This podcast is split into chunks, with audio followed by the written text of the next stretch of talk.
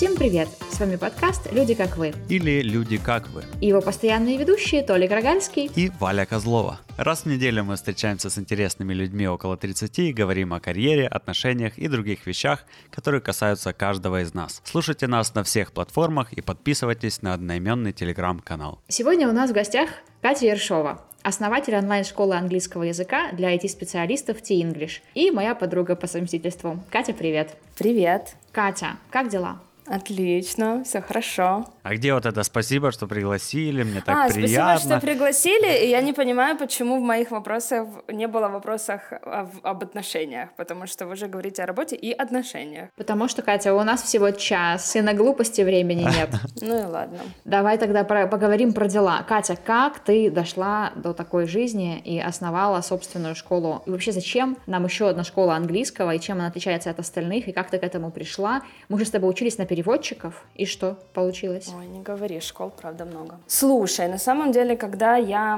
начала учиться в университете с тобой, дорогая, я сразу начала работать. И так как э, работы было не так много, э, единственный вариант был преподавать, и при том преподавать детям. А детей я, ну, не очень люблю. И поэтому э, не могу сказать, что я была в большом восторге, но это было классно, я не, не могла себе заработать прям на жизнь.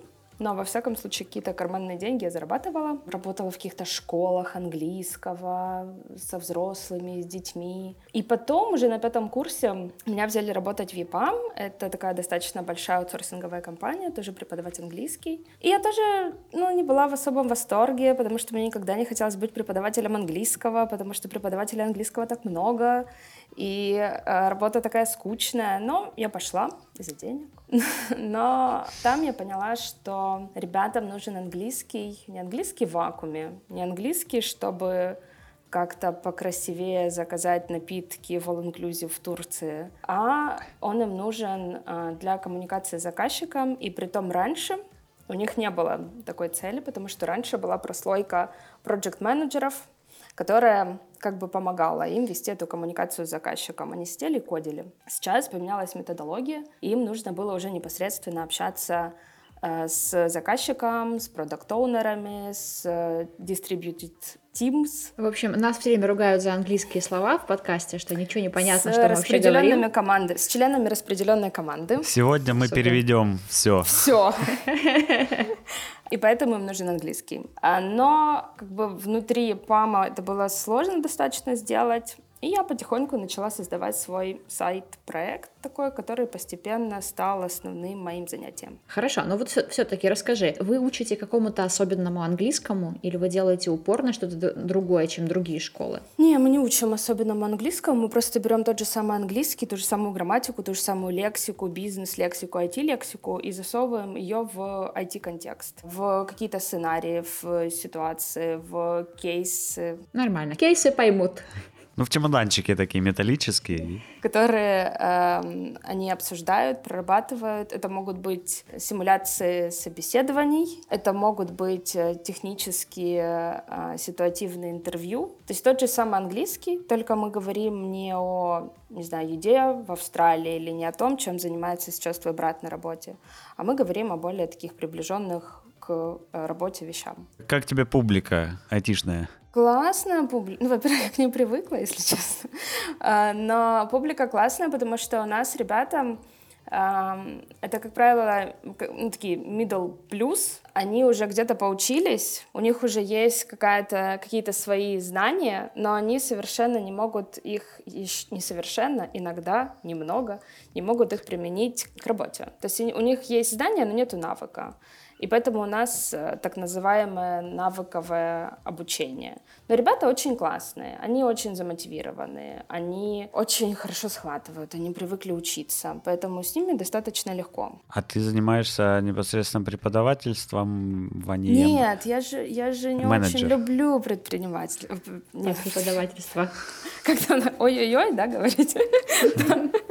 Да, э, преподавание не очень люблю, поэтому я в основном занимаюсь э, методикой и организацией всего процесса. У нас есть operations manager, и он мне со всем этим помогает. У нас есть какие-то специалисты, которые работают на аутсорсе, ну и преподаватели. У нас команда сейчас из 15 преподавателей. Нехило. Я вам подскажу, что Катина команда работает с первого дня удаленно, распределенно, когда это еще не было мейнстримом как, например, мой корректариум. Кать, каково это было вообще начинать что-то, когда нет людей в этой одной комнате, и ты не можешь им посмотреть, что они делают, дать задачу прямо вот сейчас из рук в руки, когда они все непонятно где? Как ты это вообще, как ты построила такой процесс? Распределенный. Ты знаешь, мне кажется, что есть какие-то мифы по этому поводу, потому что, а, как и в образовании, а, я очень ну, проходила какие-то курсы по этому поводу и поняла, что нет большой разницы между офлайн и онлайн образованием, если все правильно построить. То же самое с ремоут работой. Нету никакой особой разницы, если ты можешь, в принципе, общаться с человеком, установить контакты, границы и построить процесс коммуникации. В чем разница, по большому счету? Ну, в том, что нет человека под рукой. Вот ты не можешь его как бы в плечо толкнуть. Слушай, ну есть другие люди под рукой. ну, как бы, ну, нет, нету разницы. Ну, я не почувствовала ее, во всяком случае. Возможно, потому что если бы мы, например, работали все в одной комнате и потом перешли в онлайн, то разница была бы. Но не могу сказать, что я ее прочувствовала. Как у тебя работает система контроля? Вот ты написала методологию. Откуда ты знаешь, что все твои преподаватели ей следуют? Нет, я не могу этого знать. Сначала мы записывали занятия, а потом перешли в такую как бы философию, не знаю, какого-то доверия. И оптимальный вариант — это чтобы преподаватели понимали, почему мы следуем этой методологии, почему она работает. И если они видят, что что-то не работает, это окей, если они внесут свои изменения. У нас э, преподаватели, которые работают, они достаточно опытные. То есть у нас изначально была идея не брать преподавателей без опыта, там, студентов э, филологии, которые еще не закончили универ, и поэтому они изначально, в принципе, достаточно осознанные, и они понимают, почему мы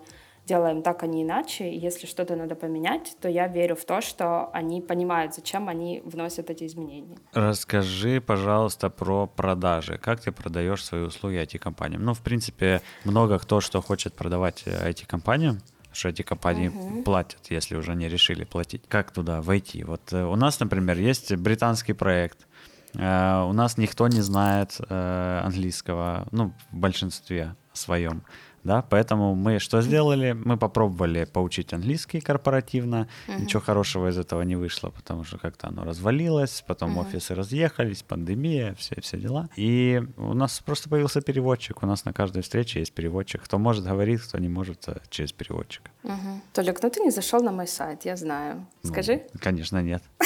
Мы работаем в B2C. То есть у нас есть корпоративные клиенты, но они приходят скорее уже по сарафанному радио, потому что кто-то из э, их сотрудников у нас занимается. Так мы работаем B2C, и мы находим э, клиентов индивидуально, у нас в основном занимаются ребята. В группе занимаются ребята-свитчеры, потому что у них еще нету каких-то своих целей и задач. Свитчеры — это те, кто заходят только в IT? Да, и об этом есть интересная история, потому что мы создали для них отдельный лендинг, отдельный продукт, назвали его английский для свитчеров, а, а потом узнали, что свитчеры не знают, что они называются свитчеры, и ну, было немного обидно, и мы их там и они так не, переназвали. они так не гуглят, нет. Так что у нас мы продаем продукт B2C. Это конечному потребителю, значит, не компаниям, а конечному потребителю. Точно. И э, находим мы их через Target, э, через медиа, через Dow. Э, и очень много людей уже, мы работаем 7 лет, и очень много людей уже приходят по сарафану. Кать, ну давай тогда обсудим, почему взрослым людям, которым вроде как надо для работы вообще-то, не удается учить английский так быстро и хорошо, как э, всем бы нам хотелось. Почему я слушаю чьи-то созвоны по Zoom и слышу, как инженеры, которые работают 7 лет с иностранными клиентами, не могут три слова в предложение сложить. А как так получается, что взрослым почему-то э, сложнее учиться? Слушай, ну я с тобой не согласна, что взрослым сложнее учиться. Я бы сказала, что взрослые учатся по-другому. И детей иногда учат не так, как э, оптимально было бы их учить. На чем строится принцип обучения взрослых? На том, что у взрослого уже есть запас опыта, который становится его ресурсом для обучения. На том, что э, у взрослого э, у него э, обучение достаточно такое социально ориентированное. То есть он учится для того, чтобы как-то развивать свою социальную роль. У взрослого у него нет понимания какого-то отсроченного применения своего навыка. Он хочет применить его, применять его не единожды, а завтра непосредственно и постоянно. И отсюда вода рождается определенный подход. Да? Поэтому стоит задумываться о том, чем занимается человек, которого ты сейчас обучаешь. Неважно чему, это не обязательно должен быть английский. Надо отталкиваться отталкиваться от того, от его целей, от э, диагностики его, скажем, карты компетенций, и тогда у него будет больше мотивация, тогда он будет понимать, зачем он это делает. И слушай, ну еще отвечая на твой вопрос, так как э, сейчас будет такая ретроспектива на ваш подкаст со Светой, психотерапевтом. Выпуск номер два. Что взрослые очень часто приходят с некоторыми своими травмами в обучении. Ну, я надеюсь, что сейчас ситуация получше, но то, как, во всяком случае, учили в школе, это достаточно такой травматичный опыт. Э, часто психотерапевты с этим тоже не работают. И часто э, бывают ситуации, когда мы узнаем случайно, что над человеком, над его английским э, смеялась учительница в школе, или там его кто-то ругал за что-то. И поэтому изначально у человека есть некое сопротивление к обучению. Его тоже можно преодолеть. А я от тебя недавно слышала смешное слово андрогогика и спросила, что это, а ты сказала, что это как педагогика, только для взрослых. Андрогогика. Да, да. Это прям целая наука, которая изучает то, как обучать взрослых?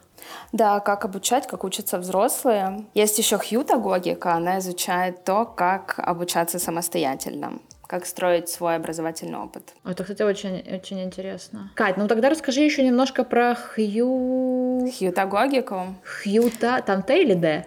Там Т. Хьютагогика, Хью... да. Хью... Я, я себя в голове буду называть это хюгегогикой. Хюге. А, как, как самостоятельно строить свой план обучения? Вот, например, я хочу там развиваться в какой-то области знаний. Угу. Есть миллиард э, курсов на Курсере, книжки, статьи, YouTube. Э, что мне вообще делать, с чего начать? А чему ты хочешь учиться? У тебя есть какой-то опыт уже в этом? В этой сфере? Да. Ну, небольшой есть. Времени же мало, время ограничено, а хочется наиболее эффективно, да, есть, а, еще на курс можно пойти какой-нибудь. И вот это обилие вариантов, э, возможно, создает такой блок перед тем, чтобы начать, и ты думаешь, блин, непонятно, за что хвататься, а вообще хвататься угу. не буду, и останавливаешься. Может, есть какие-то рекомендации, что делать в такой ситуации? Ну, смотри, если есть вариант пойти на курс, то, в принципе, это уже не будет хьютагогикой.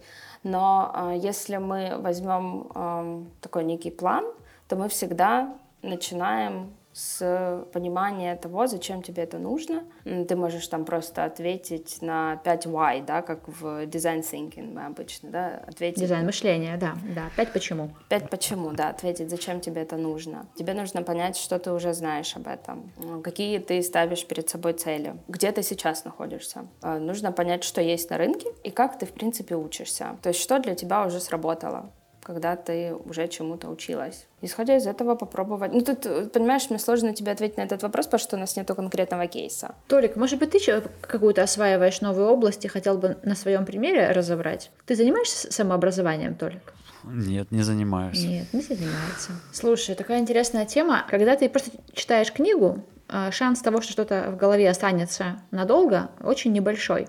И все умные люди рекомендуют читать книгу активно. И типа первый уровень это там что-то выделять на полях, второй уровень это тебе там делать какие-то заметки, пометки, копировать цитаты, а третий уровень это майнд-карты и прочие системы knowledge management, управления знаниями. У тебя есть какая-то такая своя эм, может быть, методология, вот ты же очень много учишься, ты постоянно какие-то курсы проходишь по тому, как учить, да? Может быть, у тебя есть какая-то своя система хранения этих знаний? Да, да, да, классный вопрос. Потому что, правда, в прошлом году то ли у меня был какой-то синдром самозванца, и мне казалось, что я должна все узнать, все выучить, но теперь я понимаю, что к обучению нужно подходить осознанно и понимать, что ты выучил, ты сходил на курс, купил, денежку заплатил, но теперь эти знания должны э, прорасти в твою жизнь. То есть ты должен их применить по максимуму на свою работу, на свою жизнь, не знаю, на отношения, на то, как ты планируешь, на то, как ты приоритизируешь. Иначе это все просто, ну, ну, знания сами по себе, они ну, ни о чем, они просто знания.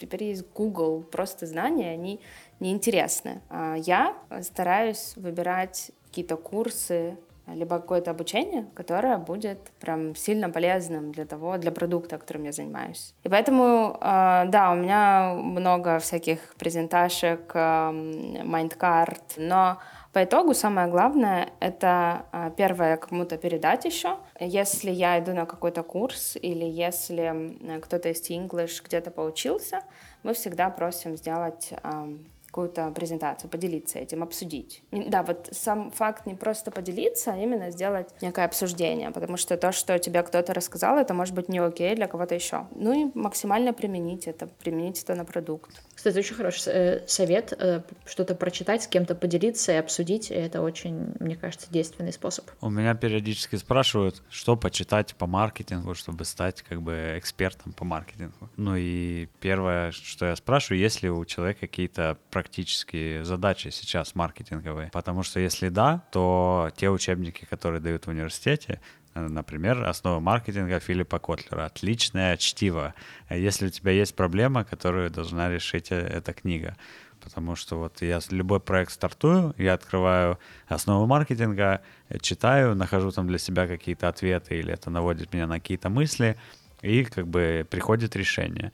Когда я читал это в университете, ну, не то, что как бы понять, осознать, что там написано или запомнить. Но это невозможно просто себе представить. Поэтому да, если есть практическая проблема, нужно просто еще раз возвращаться к тому материалу, даже который уже был, и это будет гораздо полезнее. Да. Вот такой вот лайфхак. Plus one. Катя, давай поговорим о том, каково это быть самому себе начальником, не, не зависеть как бы от э, работодателя, при этом быть мамой, при этом э, пытаться еще жить свою жизнь. Как ты вообще все успеваешь? Какие у тебя будут советы в этой связи? И, кстати, вот еще такой вопрос. Что бы ты посоветовал тем, кто хотел бы перейти из найма в свободное плавание предпринимателя? Знаешь, наверное, скажу, если вы можете не быть предпринимателем, не будьте предпринимателем. Честно. Отстойненько. Ну чё, ну классно же. Можно днем пойти пить кофе с подружкой, можно ходить в зал не в час пик, можно никуда в офис не ездить, можно там с бухгалтерией не общаться с неприятной. Ну вот хорошо же, нет? Свобода же. Нет, потому что, ну, во-первых, на тебе вся ответственность такая очень банальная причина. Во-вторых, то, что я заметила, что тебе постоянно хочется реинвестировать. Ты знаешь, Катя, это только твой случай. Серьезно? Ну, серьезно? Ну, я имею в виду, что, ну, когда ты видишь э, определенную цифру, ты такой думаешь, хм, это же прибыль, классно. Я ее реинвестирую, станет еще больше, а потом еще больше. Это же круче, чем там, не знаю, кроссовки или сумочка, или новый телефон, да, и ты такой, и у тебя появляется вот это какая-то... Азарт. Азарт некий, да. И ты такой, да, да, да, сейчас еще больше, еще больше. По итогу... По итогу ты все реинвестировала, а жить когда? Да, да, жить когда. Не, ну жить, э, это не означает, что некогда жить, но все равно, ну нету вот этого, знаешь, при том, что я уже решила даже платить себе зарплату. Ты долго этого не делала. Даже? Mm. Да, ну да. Но не все платят себе зарплату, я подозреваю. Валя, мне кажется, она не всегда себе платит зарплату. Нет, ну чего, я, я вынимаю немножко денежек, конечно, из прибыли и трачу их на жизнь, да, да. Но это как бы не всегда фиксированная сумма. Mm. Если я вижу, что в этом месяце у нас получилось меньше, чем э, обычно, я не буду брать себе столько же, я буду брать меньше. Угу. Иногда там в суперудачные месяцы я могу себе взять немножко больше. Но в целом, да, как бы супер фиксированного нет. Еще, ну вот лично мне, я думаю, что это не всегда так э, получается, но иногда не хватает некой синергии, потому что м- за тобой последнее слово, за тобой некая ответственность, ты решаешь, как инвестировать, э, что аутсорсить, кого нанимать. У меня нет HR, и э, у меня есть мечта, чтобы у меня был HR, потому что постоянно искать э, людей, а мне хочется, чтобы они были такие же классные, как те, которые уже есть. И когда у тебя а, повышается спрос, потому что ты реинвестировал в рекламу, а классных людей ты не нашел, и ты такой, блин, ну я вообще-то, наверное, где-то накосячила. Вот, поэтому очень-очень много, мне кажется, минусов. Да, есть свобода, и есть свобода делать какие-то новые штуки, экспериментировать. И я думаю, что это было бы сложнее делать а, в компании. Но, наверное, если бы, когда я начинала T-English, уже что-то подобное было на рынке, я бы, наверное, хотела бы присоединиться к вот тем ребятам, которые уже есть. Я тут с тобой полностью соглашусь. Очень э, сложно быть одной на своем уровне, когда у тебя нет э, даже партнера да, на таком же уровне, как и ты, не говоря уже начальнике. Не с кем посоветоваться по делу, потому что это твой бизнес, это как бы это твое. Ты можешь поговорить там с друзьями, с родными, они тебе что-то посоветуют, типа, все, отдай, все, аутсорс, сама ничего не делай, пускай они работают, это такое большое спасибо, и пошла обратно сама все делать. И это, конечно, бывает иногда как-то грустненько. Толик, а ты хочешь э, когда-нибудь иметь свой бизнес и быть сам себе начальником большим? Есть такая мечта у тебя?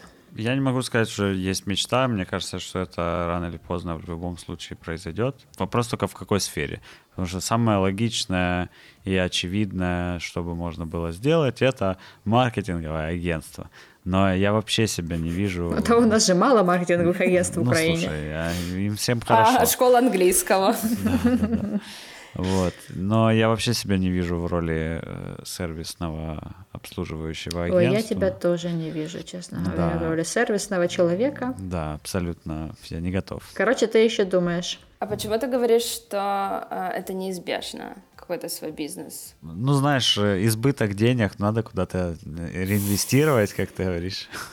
Ну, ты можешь их вложить в перспективные Не, ну, проекты, ну, слушай, в редакторские бюро, в школы английского. Да. И еще много разных вообще есть стартапов э, вообще-то только на рынке. Слушай, ну, приходят же какие-то классные идеи, когда у тебя есть возможность самостоятельно их реализовать, почему этого не сделать? Это же интересно.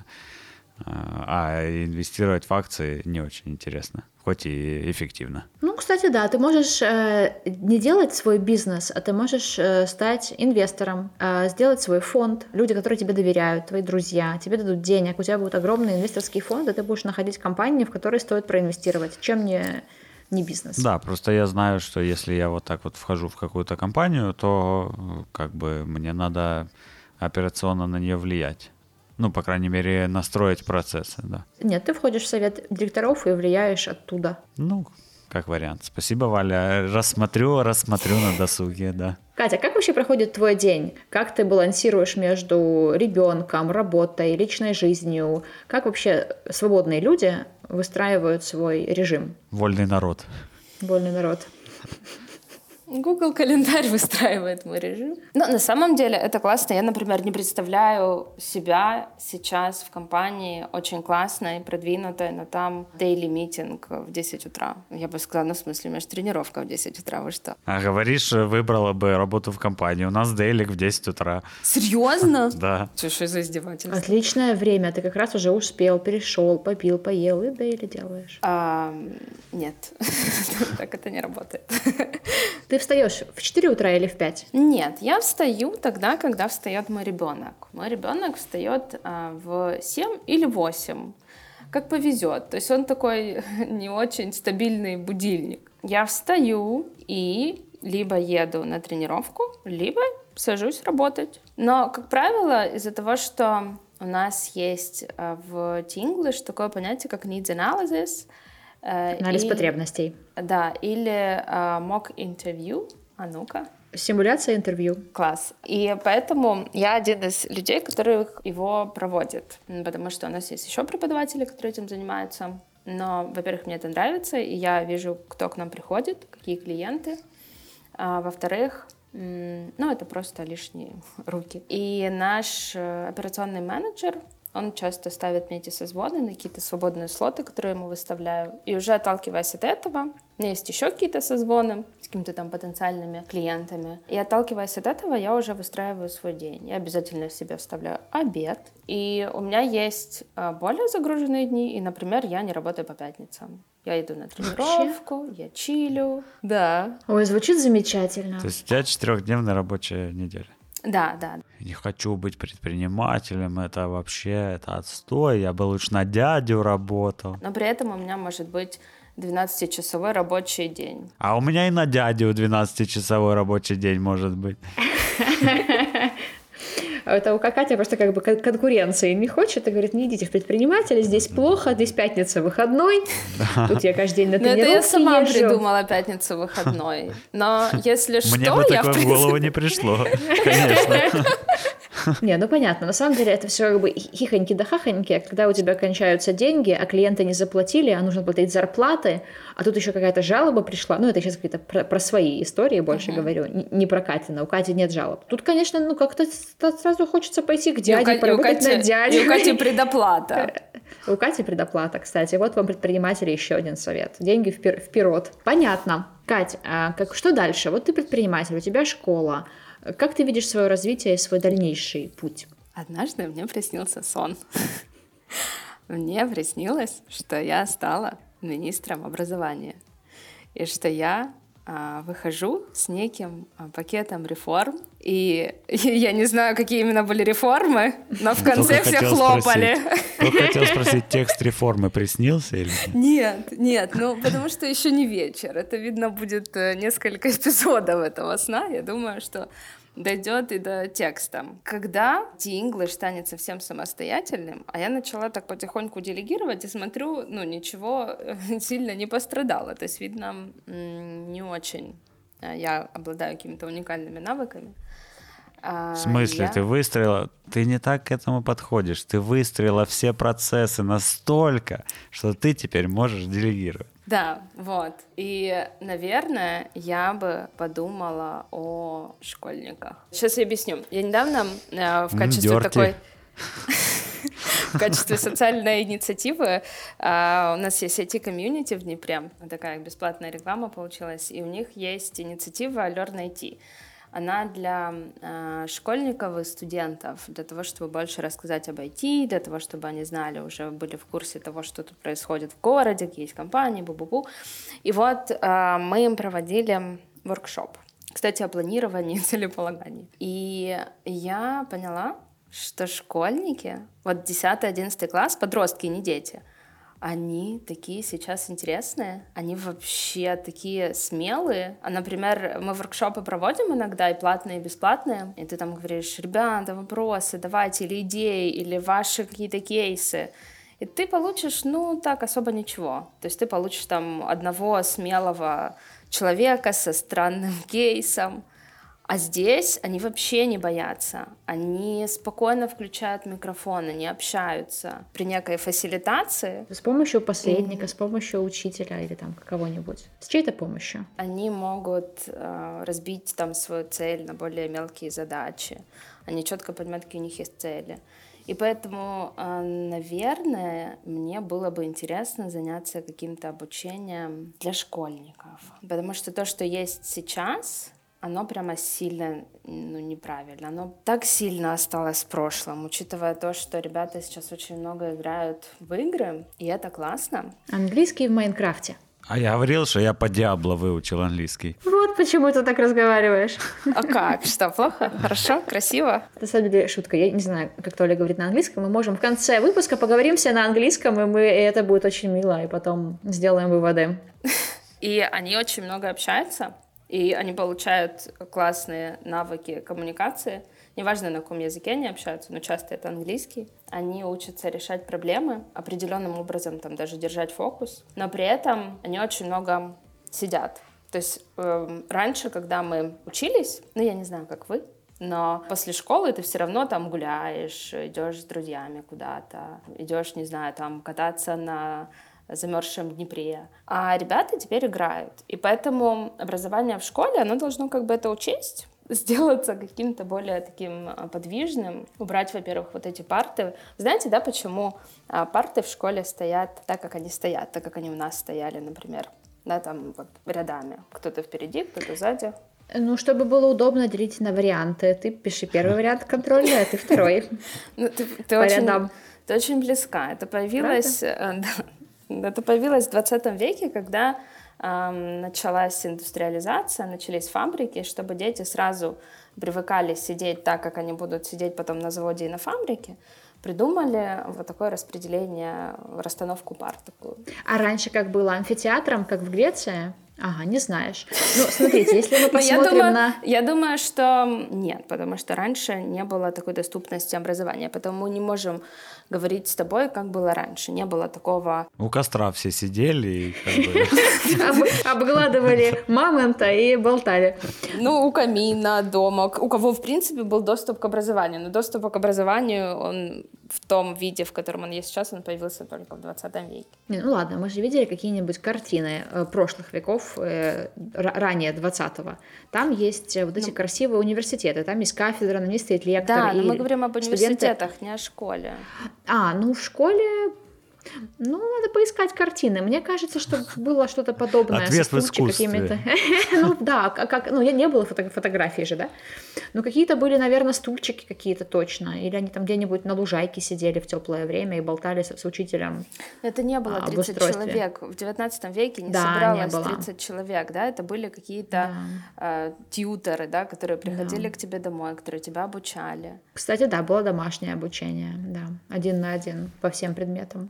Другое было время, это правда. Да, так вот, возвращаясь к школьному образованию, то да, оно явно просит перемен. Скажи, пожалуйста, ты хочешь повлиять на уровне Министерства образования, то есть чтобы во всех школах что-то изменилось, или ты хочешь открыть свою частную школу английского для детей? Да, не, школу английского для детей, ну извини меня, но уже хоть их там хватит размножать. То есть сон таки вещи был? Я не могу сказать, что на уровне министерства, потому что ну, как бы... Ты, ты слишком э, грамотная для министерства, и ты да, дип, да, да. диплом Туда... себе не купила, а заработала Туда сама своим не очень хочется, но, во-первых, mm-hmm. есть уже какие-то альтернативные решения по школам. Не знаю, ну, может быть, какую-то школу свою сделать. Именно вот школу, просто школу обычную, не английскую, да, общеобразовательную.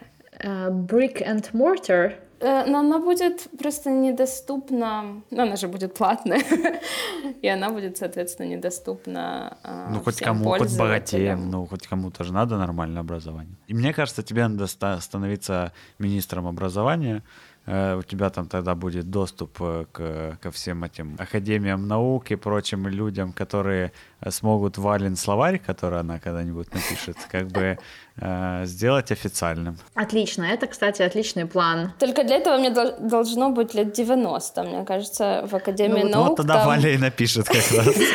Начать надо прямо сейчас, и к нашим 90-м мы как раз закончим эти проекты для Толика. Если он, конечно, к этому времени э, вообще дождется. Я буду ждать, честно. Я буду да. ждать. А Толик бизнес откроет. И я к тому времени открою этот, э, как это называется? Печатный станок. Как он называется? Там, где книги печатают. Типографию. Да, спасибо. Открою типографию для тебя. Ну хорошо. Кать, большое тебе спасибо, что поделилась с нами э, ценными лайфхаками по поводу образования и самообразования для взрослых. Вот. Желаем тебе удачи на пути предпринимательства, верь в себя и открывай новые школы. Спасибо, что пригласили. Спасибо большое и всем пока. Пока. Пока.